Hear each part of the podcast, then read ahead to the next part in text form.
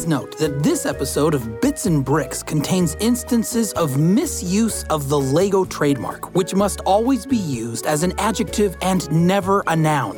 As a reminder, it is never appropriate to refer to the company that designs and produces Lego brand products as Lego. Rather, the correct name for the company overall is the Lego Group.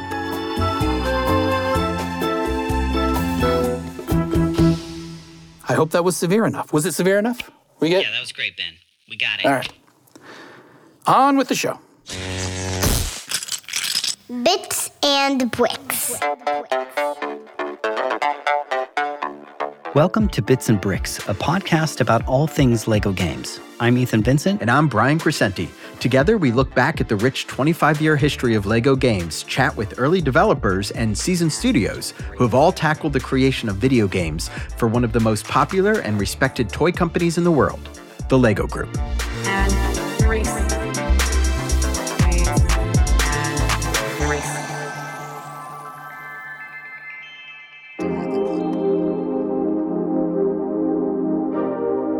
For many, the world of Lego video games is about the titles that sort of bookend the past 25 years of digital creations Lego Island and the fabulous TT Games creations. But there's so much more to explore in this quarter of a century. A great example of that is this cool little Lego train set simulator. Lego Loco was one of the three games released in 1998 as a wave of early titles overseen by LEGO Media International back in the late 90s. Today, we're going to talk about this lost digital toy.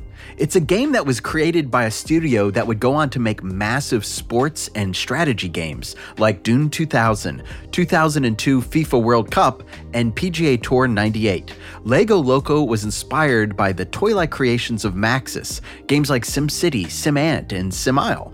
And let's not forget the um, uh, S&M angle? What? Yeah, you're going to want to hear about this. Oh boy.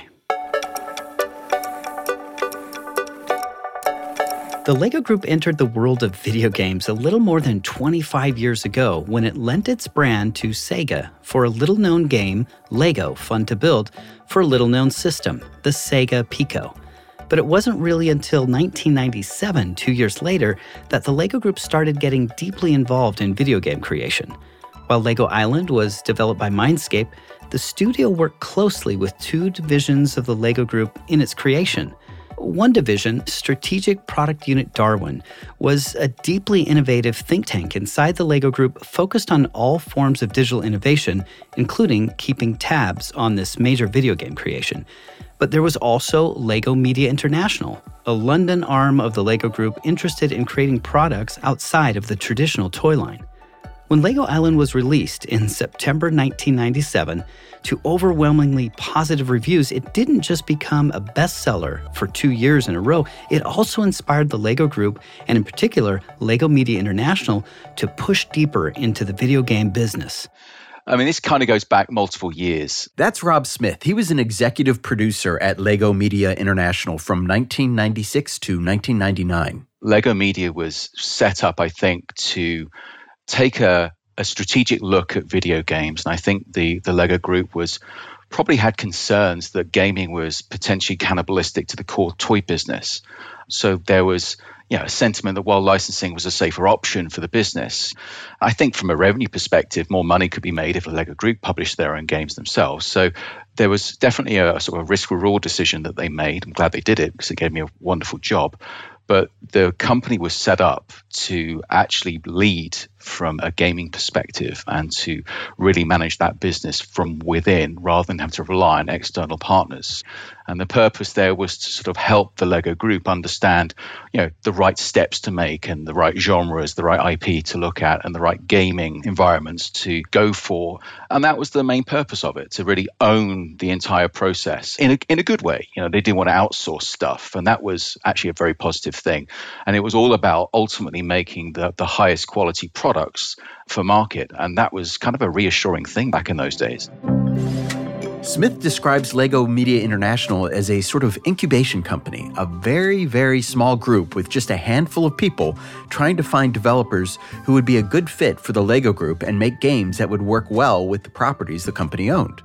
we announced that you know Lego Media International was was a publisher, and of course the development community took a lot of interest. To sort through the growing list of pitches they were getting, Lego Media International worked closely with folks at the Lego Group back in Billund to try and put together a sort of launch package of games that would all hit in the fall of 1998 we had to think quite creatively about what the initial launch titles would be. There's so many people to please. If you think about it, ultimately the families that were buying the games, as well as fundamentally the Lego board of directors, who clearly had high expectations and probably a little bit of nervousness about a bunch of games industry people coming in and potentially risking the Lego brand. That logo carries that weight with it. So we had to think very, very carefully about the, the lineup of titles and how they fit within the, the ethos of, of the business. But also, you have to think about the end consumer. What kind of experiences do, do those children want to play with within a Lego game? Ultimately, LEGO Media International settled on three games LEGO Creator by developer Superscape, LEGO Chess by Chrysalis Software, and LEGO Loco by Intelligent Games we did come through with some ideas. Lego Creator was the play and build experience, very specifically a play and build experience. Lego Loco was actually a based on play materials, but it actually drove a level of curiosity as well. There's lots of things to do and, and click on and sort of fun things that would happen. And then Lego Chess was an interesting one because uh, colorful, beautiful looking, it fitted so beautifully with Lego minifigures but it was actually a parentally friendly idea. If you think about it, parents have an aspiration for their children to learn and understand chess. So it was a thought, well, let's do something that it would actually really address a desire for parents, not maybe so much from the child's perspective, the parents have an aspirational value attached to chess. So let's get them to buy that for their children and they can actually learn chess in a very fun and interactive way. A wham, a bam, a llama, a wham, bam, boom. Oh, hi there, buddy. So, you want to grab a slice of the action and join my chess gang? Well, that's cool with me. Rob Smith mentions that Lego Loco is a play experience, and we've called it a digital toy. There's a reason neither of us are referring to the title as a video game, and it goes back to SimCity and Will Wright. It's a fascinating topic. I'd like to think everyone has had some experience with a Will Wright creation. He's the designer behind SimCity, Sim Ants, The Sims, basically any game with the word sim in it. But the thing about his creations is that they are designed to be more like a toy than a game. It's an important distinction for Will Wright. He once told me that toys are more open ended than games, and that games are more of a subset of a toy. Toys, in his mind, go hand in hand with play, which, for Will, is all about a toy version of problem solving. A lot of this comes from Will Wright's own experience as a child with self directed education through creative inspiration, a guiding principle of the Montessori school he attended and all Montessori schools. Many, if not all, of Will Wright's games are a form of autodidactic toy, a creation that allows children to play without realizing they're learning, another important element of Montessori education. So when you play The Sims, you're really experiencing Maslow's hierarchy of needs in game form. When you play SimCity, you're learning about the impact of zoning and city planning. And Spore, which Will calls a toy universe, was meant to be an examination of things like Darwinism, intelligent design, the Drake equation, and the film Powers of Ten. Ultimately, Will Wright's games are a vehicle for imagination and spark for intellectual curiosity. They don't have scores, they don't really have an ending or a way to win, they're simply toys. And in many ways, the notion Lego Loco creator Intelligent Games had of creating a digital toy rather than game came from their time working on a game for Maxis, which was Will Wright's studio. Matthew Stibbe's interest in designing games started when he was a teen. By the time he was preparing for his history finals at Pembroke College in Oxford, he was finalizing his first video game. NAM 1965 to 1975 was based on a Vietnam War board game he created when he was 18. A publisher signed the video game, launching Stibbe into a new business and a new career. When I was at university, I designed, programmed a couple of games that seemed to be commercially successful. And when I left, you know, I had a choice of going into banking, management consultancy, or starting my own computer games company. And at 21, computer games seemed like a very good option. Stibbe formed Intelligent Games with that first title, quickly landing new deals with major publishers and producers like Mindscape and Electronic Arts. Over the next few years, Intelligent Games worked on a diverse selection of games, including Imperium, an adaptation of the movie Waterworld, and Sim Isle with Sims creator Maxis. In Sim Isle, players hire agents who then save or develop the rainforests of a variety of islands. It, like many of the creations of Maxis, is more like a digital toy than a video game, and working on it motivated the team at Intelligent Games to begin thinking more outside the box when it came to game development. For a period of time, you know, the studio was really fascinated by, you know, what you might call little computer people. That's Kevin Shrapnel, director of development at Intelligent Games at the time. This idea that something is alive in there and, and it has its own will and it, its own freedoms and, and it can put demands on you. And that was really interesting. And we would, we talked about plants and little gardens and it fits really well with, you know, the core concept of a, a, a play rather than a game. He said that this out of the box thinking eventually started to take shape as one particular idea, a concept that just wouldn't go away at the studio as the team wrapped up work on Sim Isle. The internal project name was S&M Slave and it was never pitched to anybody and it was always really just this project. And we you, you know we're a small studio independent studio and um, just a group of people having fun and that you're working on your core products in the background. You're always having ideas. You're always talking about projects and this one or that one. And it's the little computer person idea that just stuck with us and it just becomes as i said you push things to the edge. It's kind of you, you think well okay what would be ridiculous like what would be like everybody would talk about? And you go well look if this was like your little pet your little literally your little pet slave your your s&m slave it would be hilarious totally inappropriate. And it, but it would be done in this pixar style. I mean we're not talking about anything you know really graphic. You know we talked about it having other themes to try and make it more appropriate. It's much more an app than a cd-rom game. Just the topic is is not really gonna gonna fly, but it stuck with us. It, you know, it's sticky. It sticks with you.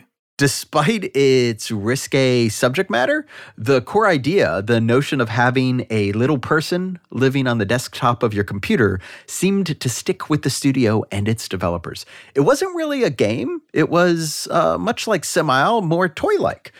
And then news bubbled up that the Lego Group was looking for game pitches. And while pitching an S&M PAL to the family-friendly, kid-friendly company was a complete non-starter, there was something there that seemed like a good fit. The problem is it became not a marketable idea when you start to to deal with kind of edgy sort of bondage themes of, of ideas. And it's so not a good fit for Lego. Hear Kevin Shrapnel speaking again. And not politically correct for games at the time a lot of the time when you're kicking around ideas, pushing it to the edge is a good way of kind of finding cool things. And then you kind of rein it back. You say, well, that's fine. Let's talk about that edgy bit.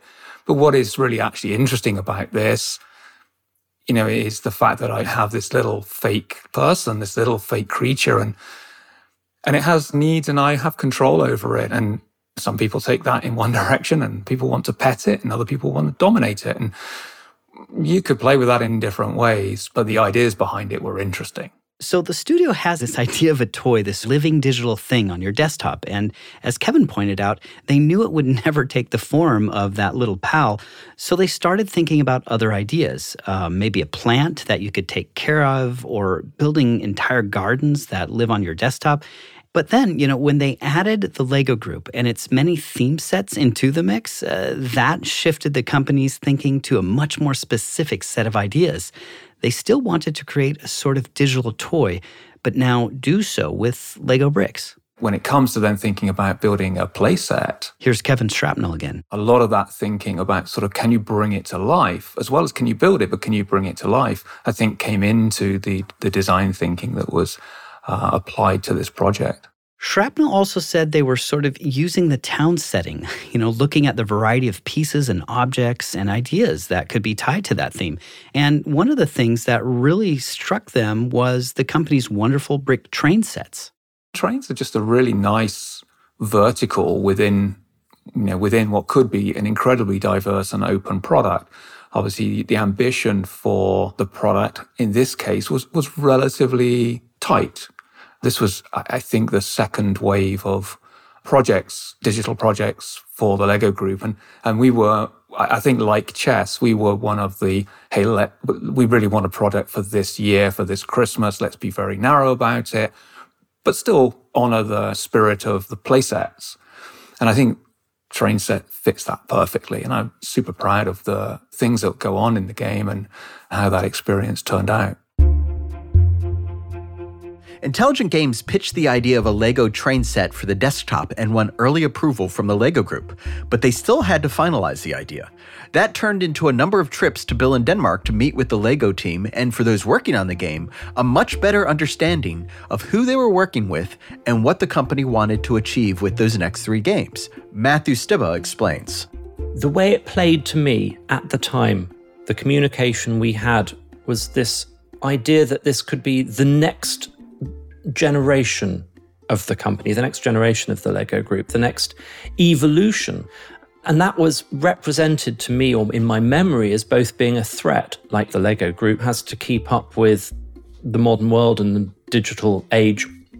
But also, here is an opportunity to invent new ways to play. Here is a new a, way to invent new ways to connect and engage children, adults. And I think that latter part, that sense of excitement, was very, very motivating. Also motivating on a very personal level for Matthew was his visit to the LEGO Group's fabled archives. We went out to Denmark, to Billund, and we went to the Ideas House. They took us down into the basement, which was a bit like a nuclear bunker crossed with the, the, last frames of Raiders of the Lost Ark. So it was this library of every Lego kit that had ever been produced. And as we as they wound through the shelves on these sort of uh, archive devices, they were big, big movable shelves. And like Proust's Madeleine, I saw a couple of Lego kits that I must have had when I was three, four, five that I had sort of forgotten. And then I saw them, and there was one that was a rocket launch pad. Now, I had completely forgotten that I had had that. And, and I saw it, and I actually felt tears welled up because I suddenly saw it and I remembered playing with that in the kitchen in, in with my mother when I was a child. And I remember that whole that so it brought back memories from I guess I must have been three or four. You know, how often are you given the gift of memories from that early in your childhood? So yeah, that that's what I was thinking of. There's something powerful about the ability of a childhood toy to tap into forgotten memories. I've never been fortunate enough to go there myself, but everyone we talk to seems to say the same thing. It's a very emotional trip. Um, I know you've taken several trips there, Ethan, and I'm just curious what that was like for you and why you think it's so impactful for those who visit it. Yeah, that's a good question. I, I think for sure the magic of the Lego toy, uh, but also just the overwhelming power of memory and emotions coupled with childhood play.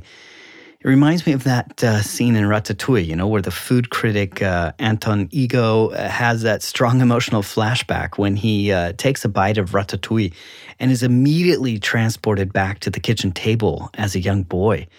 I remember having similar feelings, you know, in the basement of the Lego Idea House when I found the Lego Galaxy Explorer space set I played with as a kid in the 80s. But another historical encounter happened that Matthew Stibbe tells us about. It's significant, especially in light of the 25th anniversary of LEGO Games. They actually visited the Strategic Product Unit Darwin Group. We did an entire episode on the Skunkworks team that was created to explore taking the physical Lego brick into the digital realm. So take a listen to that episode. But even before Strategic Product Unit Darwin was shut down in 1999, LEGO Media International was pushing the agenda of video games forward, especially following the success of LEGO Island.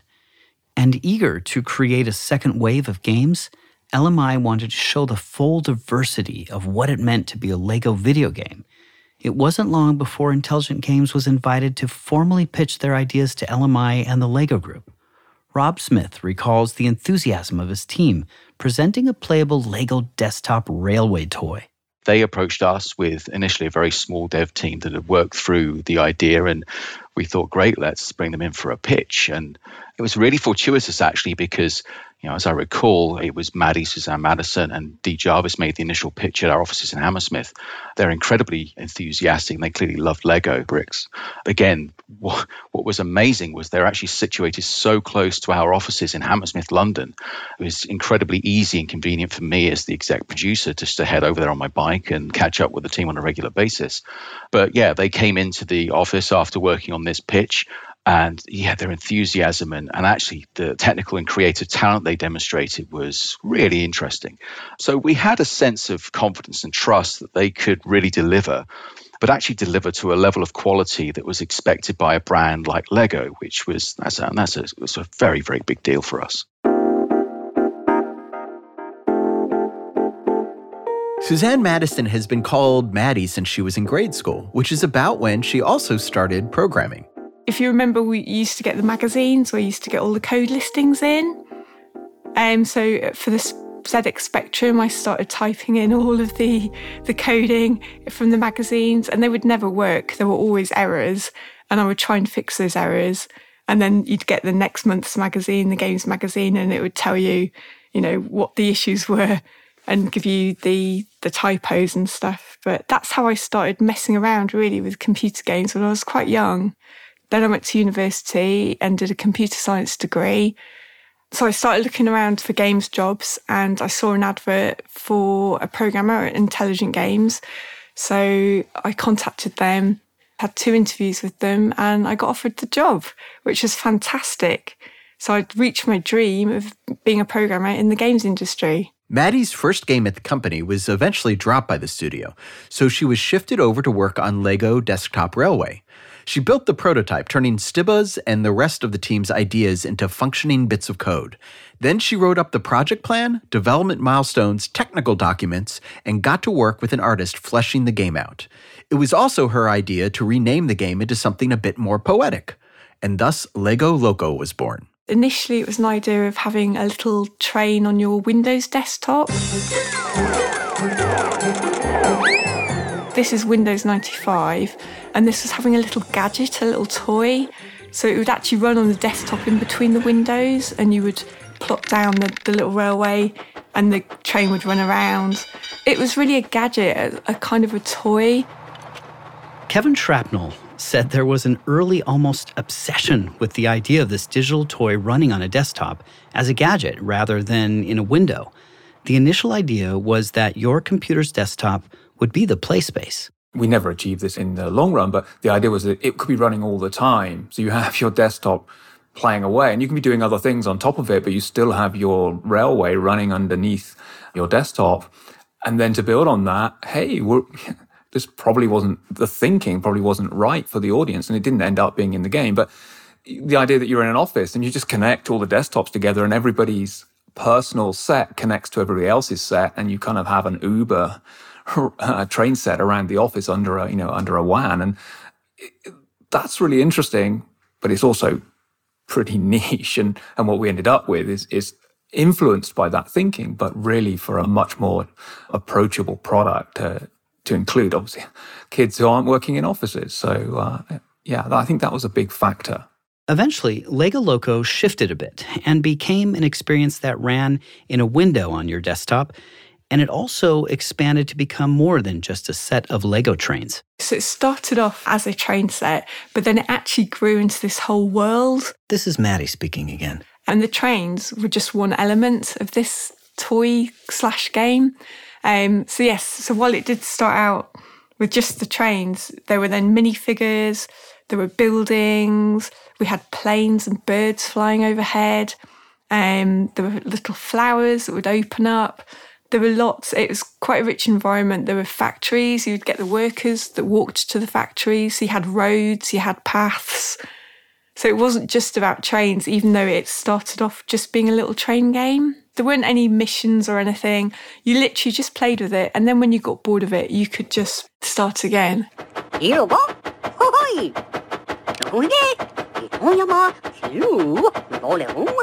Toy. So, players started the game with a full toy box packed with Lego brick buildings, train tracks, roads, stations, crossings, and even scenery.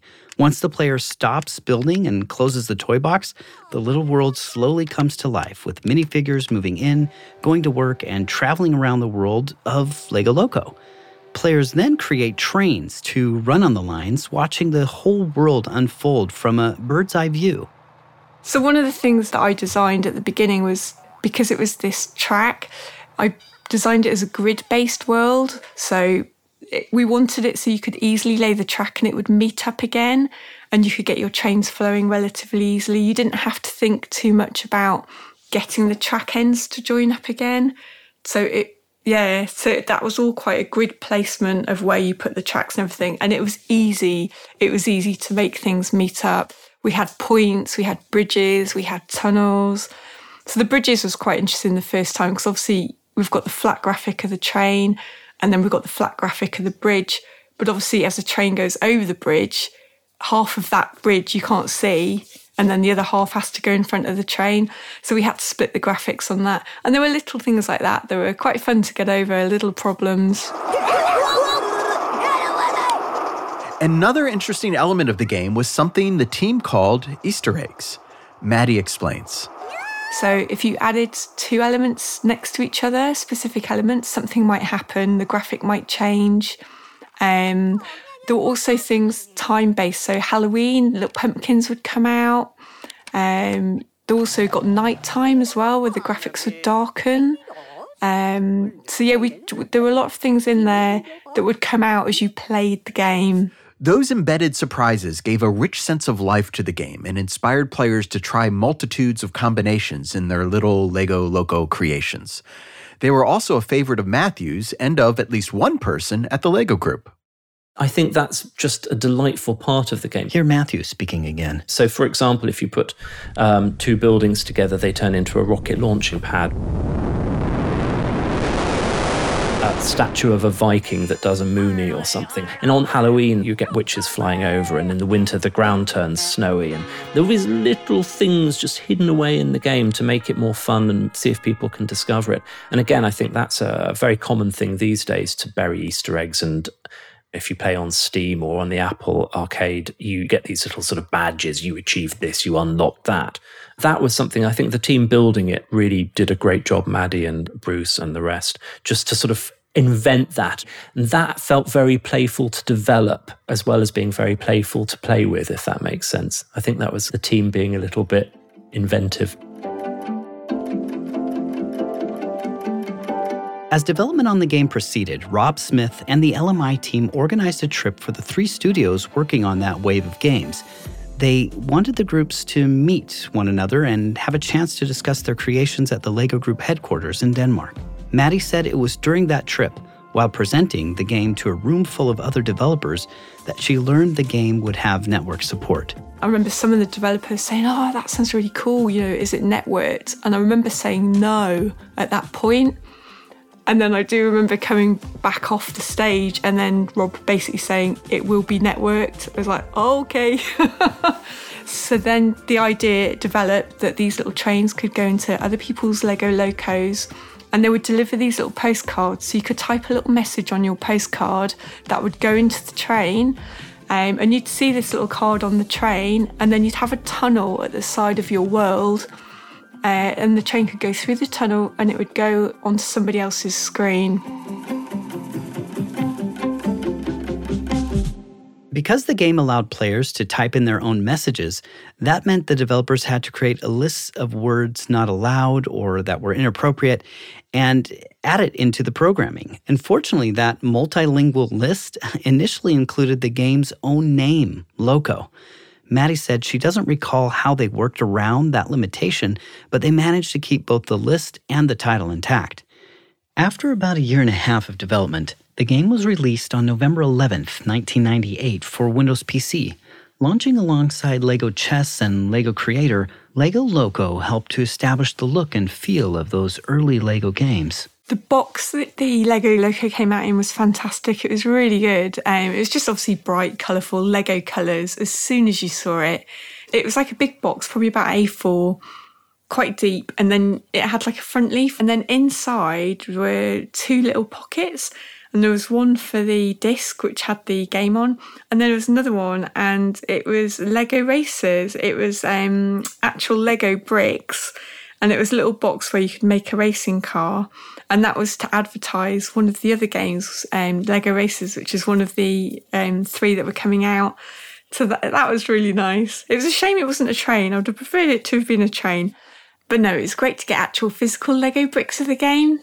Nice touch. Good advertising. Obviously, advertising their next game. We felt quite a responsibility to the brand. Here's Matthew Stibbe speaking again. To the integrity of the play experience that had been drummed into us through these not by dictats or documentation or you know rules and regulations particularly i think they were all figuring out how to make lego games it wasn't just us but through the experience of legoland from the ideas house and so on so there was definitely that and i think we must have all felt that responsibility certainly i did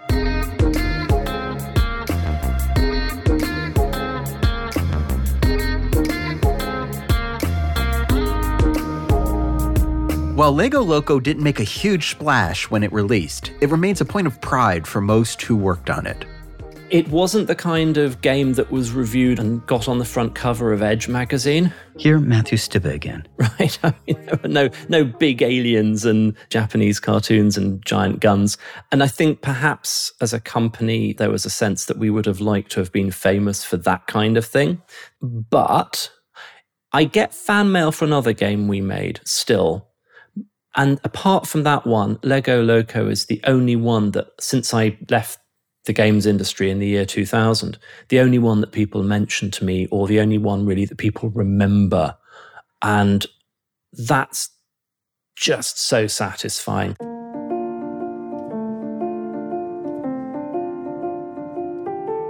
And looking back on it, of all the games that I was closely involved with creatively rather than as a business person, it's the one that I'm the most proud of. I think it's the one that, you know, I think it burnishes my geek credentials these days to say, oh, yes, you know, I designed a game for Lego. But it, it is actually, it's got some nice elements to it, some nice gameplay ideas. It's, it was ahead of its time in interesting ways.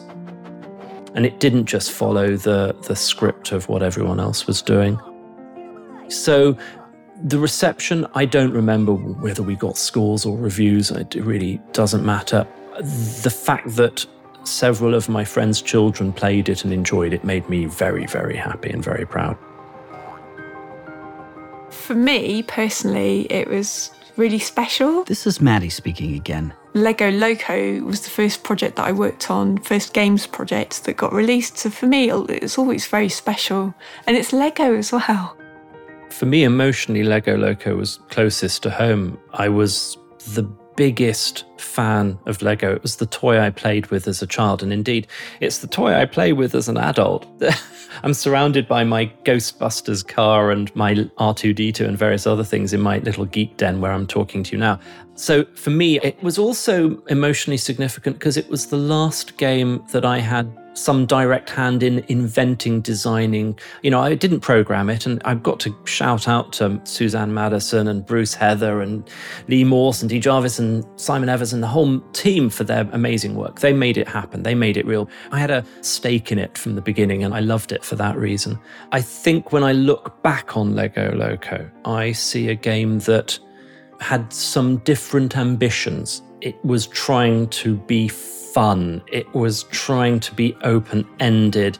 It was trying to be a, you know, delightful. Delight is something that doesn't happen very much in games these days.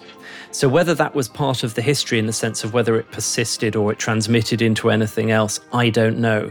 But as a sort of point in time and an attempt, I would say that was very important. And I think the concept of delight is important to Loco.